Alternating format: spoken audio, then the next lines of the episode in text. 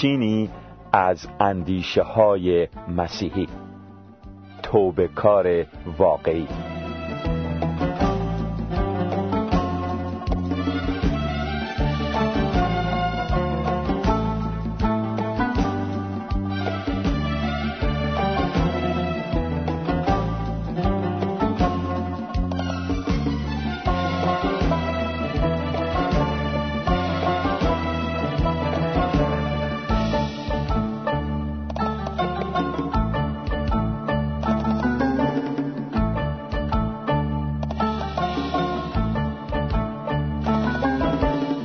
شنوندگان حقیقت جو درودهای گرم ما رو بپذیرید. دعای قلبی ما اینه که یکا یک شما عزیزان سعادت حقیقی رو با شناختن خدای مهربان و درک محبت او نسبت به ما انسانها بچشید. سعادتی که زندگی ابدی رو در حضور مقدس خدا در بر داره. در چند برنامه گذشته دیدیم که سی اس لوئیس متفکر مسیحی قرن بیستم طی یک بحث جالب در زمینه اثبات وجود خدا صحبت می‌کنه. بعد به این مسئله می‌پردازه که چطور نیروی در عالم مخلوقات علیه خدا تقیان کرده. در برنامه قبل دیدیم که چرا خدا اجازه داد که در دنیا شر و بدی وجود داشته باشه و اینکه چه عاملی باعث شد که انسان از جایگاه عالی که خدا براش در نظر گرفته بود بیفته و به این بدبختی هایی که در تاریخ شاهدش هستیم دوچار بشه. و در آخر دیدیم که خدا برای نجات بشر از این فلاکت چه راهی رو مهیا کرده. او فرزندش عیسی مسیح رو به شکل انسان به زمین فرستاد. دیدیم که در مقابل ادعاهایی که مسیح کرد ما باید یا اونها رو بپذیریم و او رو واقعا به عنوان فرزند خدا قبول کنیم یا اینکه او رو مردی مجنون و فریبکار تصور کنیم. اما وقتی زندگی و تعالیم او رو در انجیل می‌خونیم نمی‌تونیم این برداشت رو بکنیم که او فریبکار یا دیوانه بوده باشه. او می‌دونست چی میگه و گفتار و رفتارش کاملا معقول بود. پس می‌تونیم اطمینان داشته باشیم که او همونی بود که ادعا می‌کرد. حالا در این برنامه می‌خواهیم ببینیم که این فرزند خدا این مظهر کامل وجود خدا برای انجام چه کاری به زمین آمد؟ شما رو به شنیدن این بحث دعوت می‌کنیم.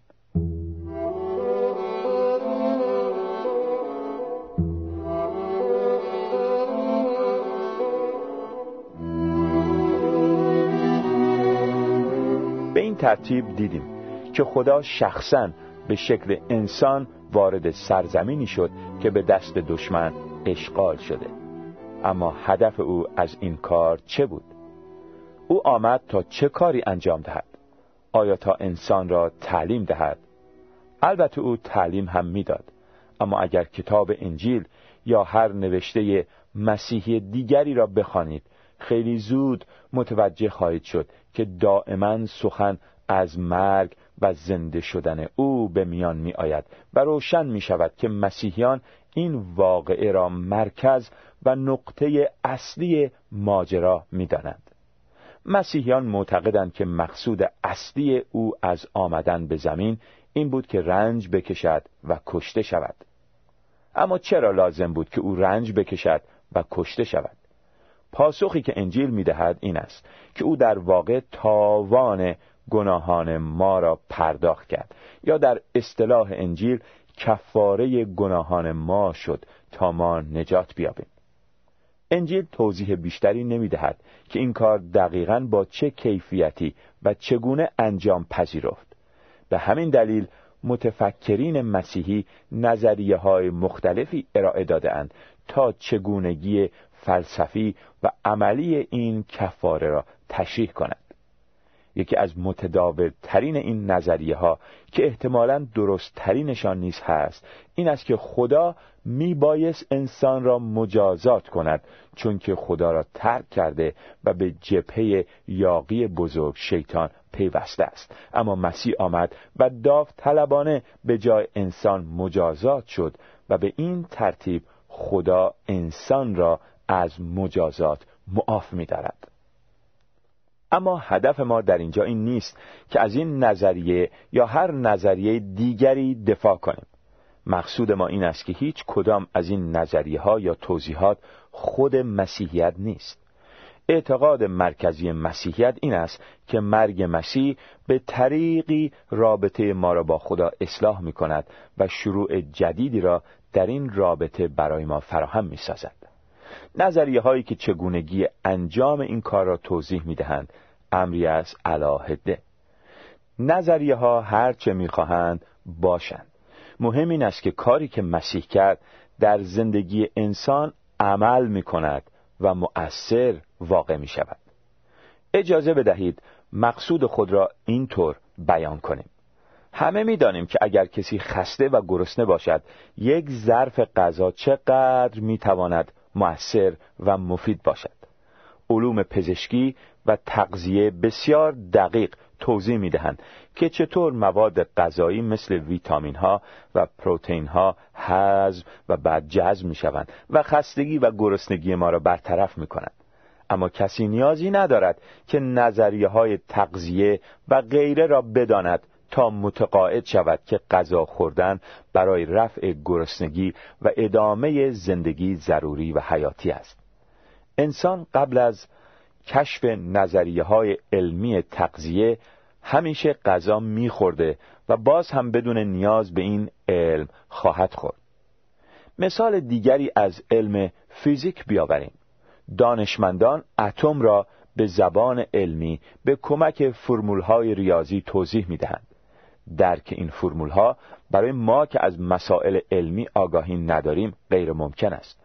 بنابراین دانشمندان برای اینکه ما هم از کیفیت اتم آگاهی بیابیم توضیحات خود را طوری ارائه می دهند که ما بتوانیم در ذهن خود تصویری قابل تجسم از اتم تشکیل دهیم. این تصویر ذهنی عین خود فرمول نیست بلکه فقط کمکی است به افراد عادی برای درک فرمول ریاضی. به همین شکل هم نظریه های مربوط به ضرورت مرگ مسیح خود مسیحیت نیستند بلکه توضیحاتی هستند در مورد اینکه مرگ مسیح چگونه در زندگی ما عمل می کند. هرچند متفکرین مسیحی نظریه های مختلفی برای توضیح این حقیقت ارائه دادند اما همه آنها قبول دارند که این توضیحات به طور تمام و کمال بیانگر عمق حقیقت نیستند. مسیحیان معتقدند که مرگ مسیح دقیقا آن نقطه از تاریخ است که طی آن چیزی کاملا غیر قابل تجسم در دنیای ماورا خود را در دنیای ما جلوه گر ساخت. اگر ما قادر نیستیم اتم را که دنیای مادی ما را تشکیل داده تجسم کنیم چطور می توانیم این حقیقت آسمانی و غیر مادی را تجسم و درک کنیم. اگر می توانستیم به طور کامل درک کنیم مشخص می شد که این اتفاق آن چیزی نبوده که ادعا شده. این ادعا که این اتفاق چیزی از غیر قابل درک و مافوق طبیعت که از ماورا وارد دنیای ما شده است. ممکن است بپرسید که اگر آن را نمی توانیم کاملا درک کنیم پس چه فایده ای برای ما دارد؟ جوابش کاملا ساده است. انسان غذا می‌خورد. بدون اینکه بداند این غذا از نظر علمی چگونه حذف و جذب می شود انسان می تواند کاری را که مسیح کرده بپذیرد بدون اینکه بداند چگونه عمل می کند و تا نپذیرد هم اثرات آن را نخواهد دید. انجیل می‌گوید که مسیح در راه ما کشته شد. مرگ او گناهان ما را شست و اینکه مرگ او قدرت گناه را در هم شکست. این آن فرمول است. این مسیحیت است. این آن چیزی است که باید به آن معتقد باشیم. هر نظریه‌ای که به این بحث می‌پردازد که مرگ مسیح چگونه این امور را تحقق بخشید در درجه اول اهمیت قرار ندارد. آنها فقط تصاویر و طرحهایی هستند که اگر کمکی به اصل قضیه نمی کنند باید کنار گذاشته شوند و حتی اگر کمک هم می‌کنند نباید با اصل قضیه اشتباه شوند با این حال بعضی از این نظریه ها ارزش آن را دارند که مورد بررسی قرار گیرند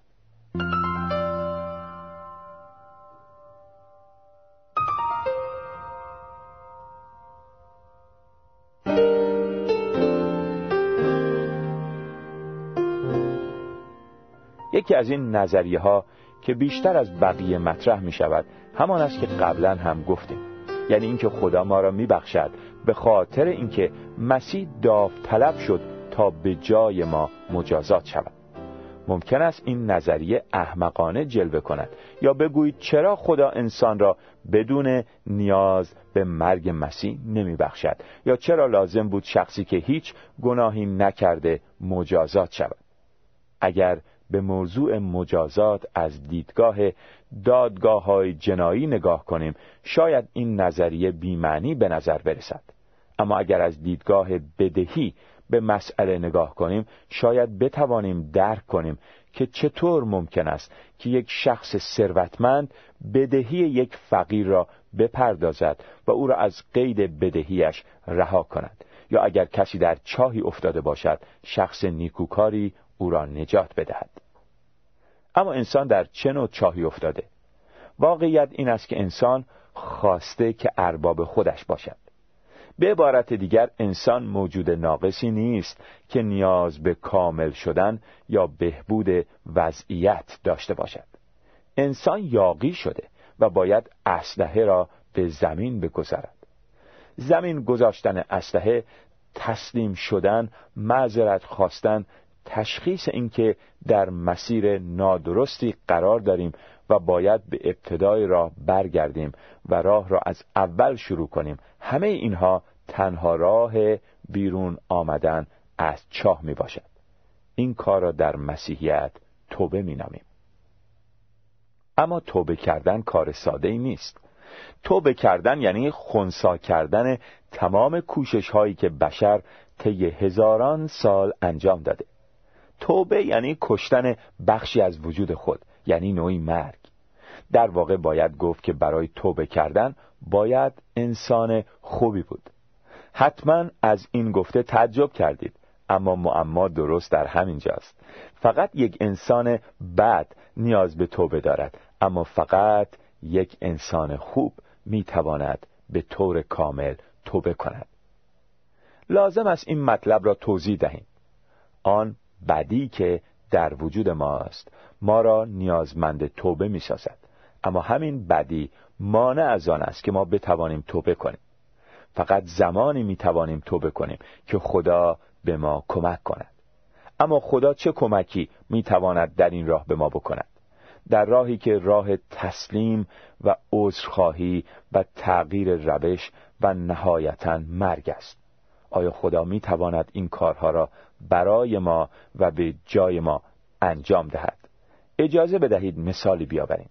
وقتی می‌خواهیم به یک کودک نوشتن بیاموزیم دست او را در دست خود می‌گیریم و به او کمک می‌کنیم تا حروف و کلمات را بنویسد. او می‌تواند حروف را بنویسد چون دستش در دست ماست. در واقع ما به نوعی این کار را برای او انجام می‌دهیم. ما نیاز داریم خدا ما را در راه تسلیم و بازگشت به سوی او که در حقیقت نوعی مرگ است یاری دهد.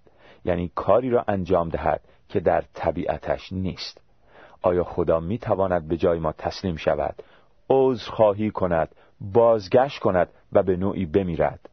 چنین چیزهایی در طبیعت خدا وجود ندارد. اما حالا فرض کنید که خدا انسان شود. فرض کنید طبیعت انسانی ما که می‌تواند رنج بکشد و بمیرد به گونه با طبیعت خدا در هم آمیزد و به این ترتیب شخصی به وجود آید و این شخص که هم خداست و هم انسان بتواند به ما کمک کند. چنین شخصی می‌تواند با اراده خود تسلیم شود رنج بکشد و بمیرد چون که انسان است. در ضمن می‌تواند این کار را به طور کامل انجام دهد چون که خداست. ما فقط زمانی می توانیم مسیر توبه یعنی تسلیم شدن و مرگ برای نفس را بپیماییم که خدا این کار را در ما انجام دهد. خدا هم فقط زمانی می تواند این کار را انجام دهد که انسان شود. تلاش ما برای توبه و کشتن نفس هنگامی موفقیت آمیز خواهد بود که در مرگ خدا شریک شویم. همانطور که انسان به اندازه ذره‌ای در قوه تفکر خدا شریک شده و می‌تواند تفکر کند. اما ما نمی‌توانیم در مرگ خدا شریک شویم مگر آنکه خدا بمیرد. و خدا نمی‌تواند بمیرد مگر آنکه انسان شود. به این ترتیب است که او می‌تواند بدهی ما را بپردازد و به جای ما رنج بکشد و بمیرد. کاری که خودش نیازی به انجامش ندارد.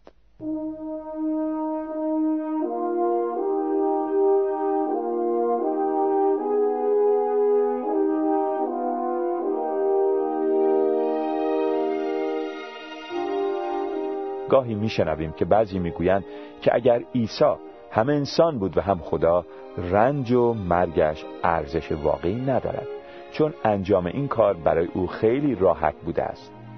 این اعتراض چندان هم نابجا نیست. در واقع باید گفت که تسلیم کامل رنج کامل و مرگ کامل نه فقط برای عیسی آسان بود چون که خدا بود بلکه اصلا چون خدا بود توانست این کار را بکند. ما نمی توانیم کار عیسی را فقط با این استدلال رد کنیم. معلم می تواند دست کودک را بگیرد و کلمات را با او بنویسد چون که شخص بالغی است و می‌داند چگونه بنویسد. این کار برای معلم آسان است و دقیقا چون برایش آسان است می تواند به کودک کمک کند. آیا کودک به این دلیل که این کار برای معلمش آسان است کمک او را رد می کند و به سراغ کودک دیگری می رود که خودش همان مشکل را دارد و نیازمند کمک است؟ اگر من در رودخانه بیفتم که با سرعت زیادی مرا با خود می‌برد فقط کسی می‌تواند به من کمک کند و دست مرا بگیرد که یک پایش روی خشکی است. آیا باید فریاد بزنم و بگویم نه این منصفانه نیست. تو نسبت به من برتری داری چون یک پایت روی خشکی است. این برتری که ممکن است به نظرتان غیر منصفانه بیاید درست همان چیزی است که به درد من می‌خورد. مگر غیر از این است که کسی باید به ما کمک کند که از ما قوی تر است؟ این همان چیزی است که ما در مسیحیت کفاره مینامیم. کاری که ما در اینجا کردیم این بود که فقط یک تصویر ذهنی در اختیارتان قرار دهیم. این تصویر را با خود فرمول ریاضی یا آن کاری که مسیح برای ما کرد اشتباه نگیرید. این تصویر را چه درک کنیم چه نکنیم اصل قضیه این است که او در راه ما مرد و زنده شد و این واقعیت می‌تواند رابطه ما را با خدا به طریقی که درکش برای ما دشوار یا شاید محال است اصلاح کند.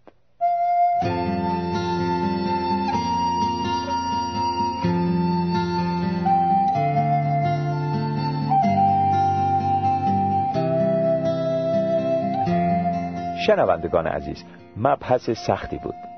سی اس لوئیس کوشید مسئله مرگ مسیح و کفاره رو که او با این فداکاری خود برای ما فراهم کرد با بحثی فلسفی توضیح بده. همونطور که او خودش هم اعتراف کرده ما هر چقدر هم سعی کنیم این مسئله رو توضیح بدیم باز حق مطلب رو نمی‌تونیم ادا کنیم. مهم اینه که بپذیریم که مرگ مسیح و زنده شدن او می‌تونه رابطه قطع شده ما رو با خدا دوباره برقرار بکنه و ما رو به حضور خدا برگردونه. این تنها راه نجاته. راه دیگه ای وجود نداره. تنها کاری که انسان باید انجام بده اینه که بپذیره که مسیح به جای او راه تسلیم و تنبیه رو طی کرده به جای او مجازات شده. مسیح مثل یک انسان ثروتمند و نیکوکاره که به زندان آمده و بدهی های همه زندانی ها رو پرداخت کرده. تنها شرطی که در مقابل زندانی ها قرار داده اینه که این موضوع رو باور کنن و قول بدن که وقتی از زندان بیرون اومدن پیرو او بشن. حالا دیگه تصمیم با اونهاست. شنونده عزیز شما در مقابل این فداکاری مسیح چه تصمیمی می‌گیرید؟ آیا باور می کنید که مسیح فرزند خداست و از آسمان به زمین اومد و به شکل انسان ظاهر شد و رنج کشید و کشته شد؟ آیا باور می کنید که او روز سوم بعد از مرگش زنده شد؟ آیا باور می کنید که تنها راه بخشیده شدن گناهان باور کردن این حقایقه؟ اگر این حقایق رو باور کنید خدا وعده داده که به شما زندگی جاوید عطا کنه. زندگی پاک و مقدس در آسمان در حضور خودش. جایی که هیچ گناه و هیچ چیز دنیوی و نفسانی وجود نداره. این هدیه رایگان خداست. خدا می‌دونست که ما نمی‌تونیم کمکی به خودمون بکنیم و وضع خودمون رو تغییر بدیم. برای همین او خودش از طرف ما همه کارها رو انجام داده. الان راه رستگاری آماده است. فقط کافیه که باور کنید. می‌تونید الان در دعا به خدا بگید ای خدای مهربان من باور می‌کنم که مسیح فرزند توست و به شکل انسان از آسمان به زمین اومد تا منو نجات بده. گرچه نمی‌دونم او چطور انسان شد و چطور این فداکاری رو در حق من انجام داد. اما مثل یک کودک با ساده دلی این حقیقت رو باور می‌کنم. ای خدا گناهان منو به خاطر مسیح ببخش و به من زندگی جاوید رو عطا کن. من هم می‌خواهم که پیرو تو و فرزندت عیسی مسیح بشم. به نام او دعا می‌کنم. آمین. خب عزیزان شنونده امیدواریم از این برنامه بهره برده باشید. شما رو دعوت می‌کنیم تا در برنامه آینده به آخرین قسمت از گلچینی از اندیشه های مسیحی توجه بفرمایید. شما رو به خدا می سپاریم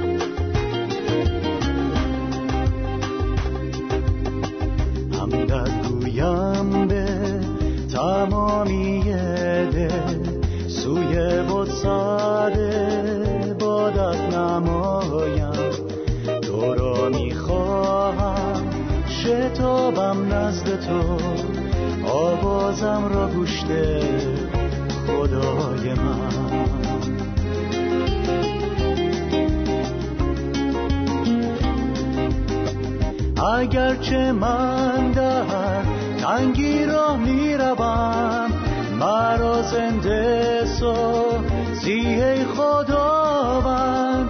دستت بر خشم دشمنان می آید دست راستت من را نجات می دهد بشنو آواز تضرعم را. بخوان تو قلب کوچکم را. بشنو آواز تضرعم را بخوان تو قلب کوچکم را بهرت تشنه چون زمین خوش نزدت میارم. قلب و جان خود در زمینه هم واردایتم کن.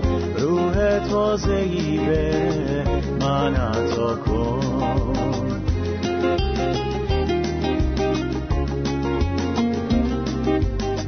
اگرچه من در تنگی را می‌روم مرا زنده سو زیه خداوند.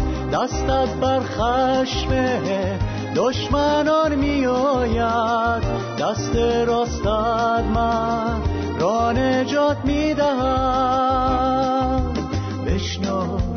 آواز تضرعم رو بخوان تو قلب کوچکم رو بشنو آواز تضرعم رو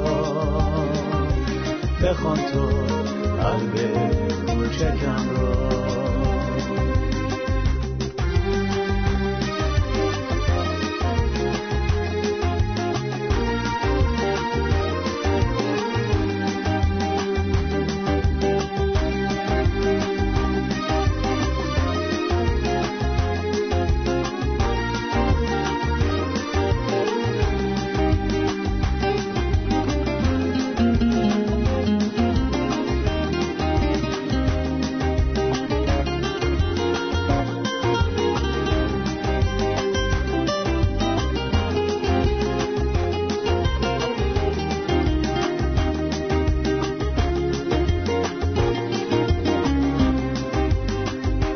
اگرچه من در تنگی را می‌روم مرا زنده سازی خداوند دستت بر خشم دشمنان میآید.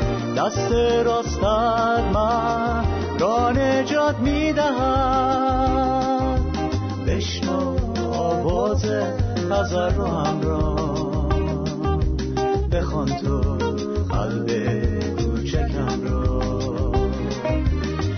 بشنو آواز را بخوان تو